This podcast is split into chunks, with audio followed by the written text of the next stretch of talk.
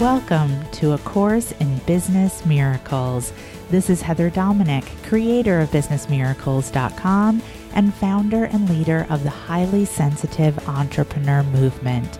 Join me today for some genuine practical assistance and a business altering and life changing experience a business miracle. This is A Course in Business Miracles, episode number 73 quicksand. Join me as I share how to avoid being sucked down into the abyss of overwhelm in spite of everything that might be going on in your business and life.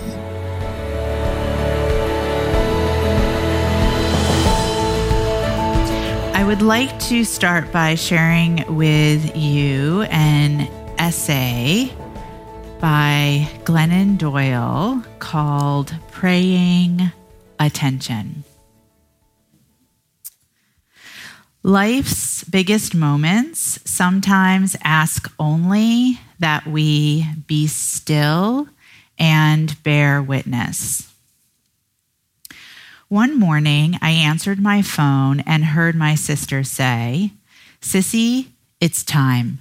The baby is coming. Can you get here today? I suddenly felt afraid. What if something went wrong? My sister is my person, the one I can't live without, and her children are her life.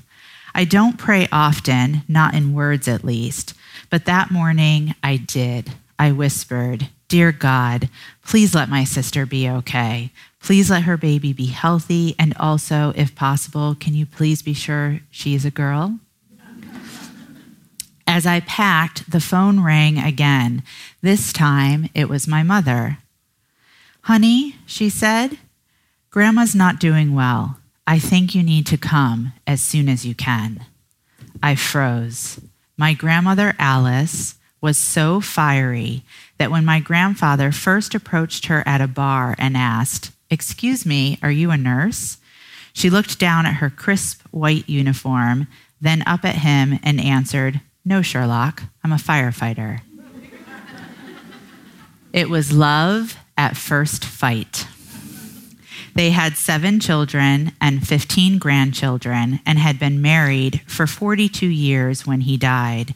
She was so full of faith that for the decade and a half, I was lost to addiction. She said a rosary for me every single night.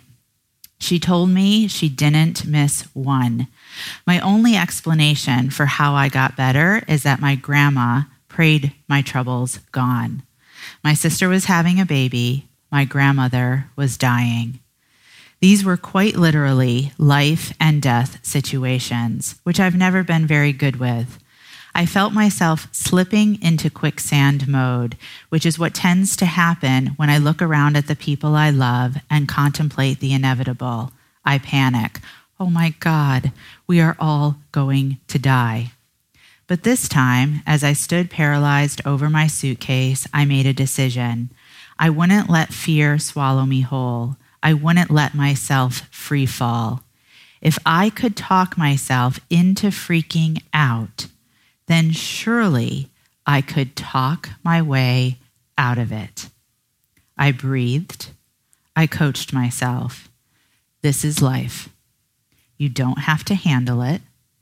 Life and death aren't meant to be managed, they are to be witnessed. You will be brave, Glennon. You will show up for your people and be their witness.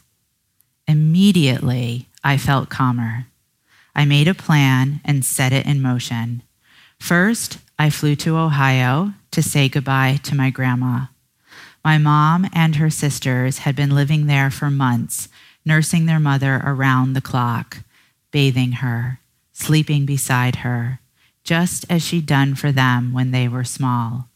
When I arrived, I walked into her room and saw her, fiery, faithful Alice Flattery, lying there so weak, so small. I stood by her bed and clasped her hands. Mine were sweaty and cold, but hers were soft and powdery. My mother stayed back behind us, I tried to imagine what she was feeling watching her mama and her daughter, and I felt the quicksand pulling me under. Stay present, I prodded myself. Be here, Glennon. Be strong enough to witness this for them and for you. I sat there in the quiet and continued holding her hands, keeping her close. Eventually, I simply said, Goodbye, Grandma. We pretended with our smiles that we meant goodbye for now. I looked at my mother.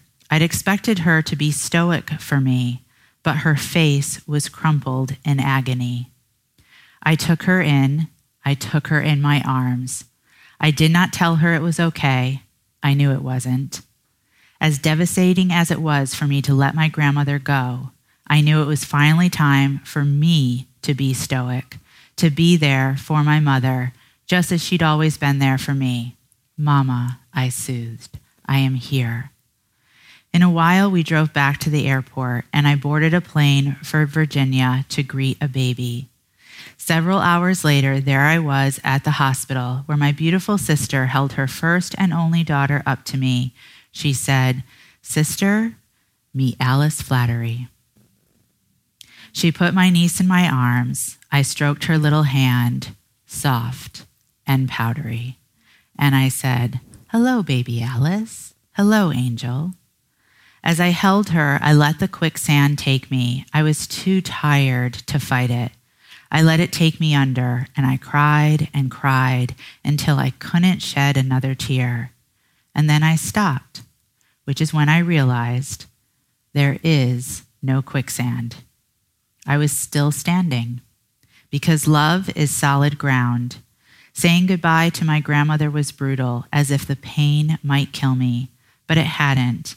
And now here I was, welcoming another Alice. I felt like I was getting the inside scoop from life itself, and it was saying, Yes, Glennon, it's as hard as you fear. That won't change. You will lose people. It will hurt badly. And yet, we go on. Tomorrow will be beautiful again, more beautiful than you can imagine. The secret of life is not about knowing what to say or what to do. It's not about doing love or loss right. Life cannot be handled. The secret is simply to show up. It's about witnessing it all, even the pain, and letting it touch you and make you not harder, but more tender. Showing up, feeling it all. This is my new kind of prayer. I call it praying attention, and it's how, for me, everything turns holy. Deep breath in and let it out. So I wanted to share that with you because I feel that is what we are here to do over these next few days together and beyond. We are here to pray attention. And we are here to stop trying to pretend that there's a right way, to stop trying to pretend that it all needs to be handled, and to stop pretending that you can't handle it. But instead, to lean in. Instead, to pray attention. Instead, as I shared earlier, and Glennon reiterated, to feel it and to realize there is no quicksand. Your highly sensitive nature, your HSE shadows can fool you into believing that there is quicksand. and that you will be sucked down and under into the abyss of overwhelm and not being able to handle it. When really, 90 seconds to 90 minutes. And then, look at that. Still standing, no quicksand. Deep breath in and let it out. So, two of the ways that we'll be looking at how we manage the limiting belief of quicksand is what I have come to call grace and grit. So, I will be going into more of this throughout these days. But to start, let's look at the definitions of grace and grit. So, what is grace? Well, according to Christian Moore, who is a researcher, social worker, author, speaker, and expert on resilience, he defines grace as unmerited divine assistance and an act of kindness, courtesy, or decency. Interesting. Unmerited divine assistance or simply an act of kindness. Grace. Grit. What is grit? According to researcher Angela Duckworth, who is known as one of the founding researchers on grit, grit is a willingness to stay with a pursuit until it is accomplished. The willingness to stay with a pursuit until it is accomplished. Now, what I really appreciate, especially about that definition of grit, is first of all that I know as highly sensitives, we can hear a word like grit and our system goes, What? What is going to be asked of me? Where do I need to hide? What do I need to push through? but simply it being a willingness to stay with a pursuit until it is accomplished.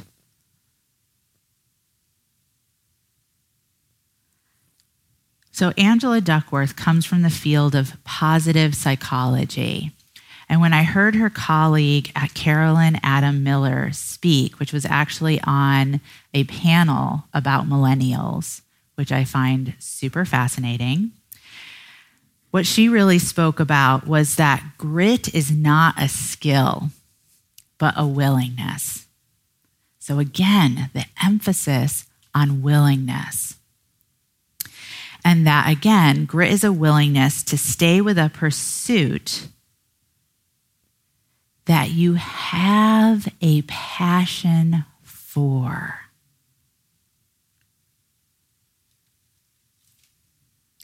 So, another way that you can think about that is the willingness to stay with a pursuit that is connected to your life purpose philosophy. And what both Angela and Carolyn share is that grit is not about potential but about what you do with it. So it's not about whether you have potential or not, but simply how you choose to use it. Thank you for listening, and I hope you enjoyed this episode of A Course in Business Miracles. If you're ready to learn how to use your highly sensitive abilities to support you in being purposeful, profitable, and empowered rather than scattered, poor, and undervalued, take my free self quiz to find out if you are indeed a highly sensitive entrepreneur. And if you are, along with your quiz results, you'll receive my free HSE Success Guide, which will teach you how to have your highly sensitive abilities working for you to create the results you desire in your business. Take the quiz and receive your free success guide now at www.hsequiz.com.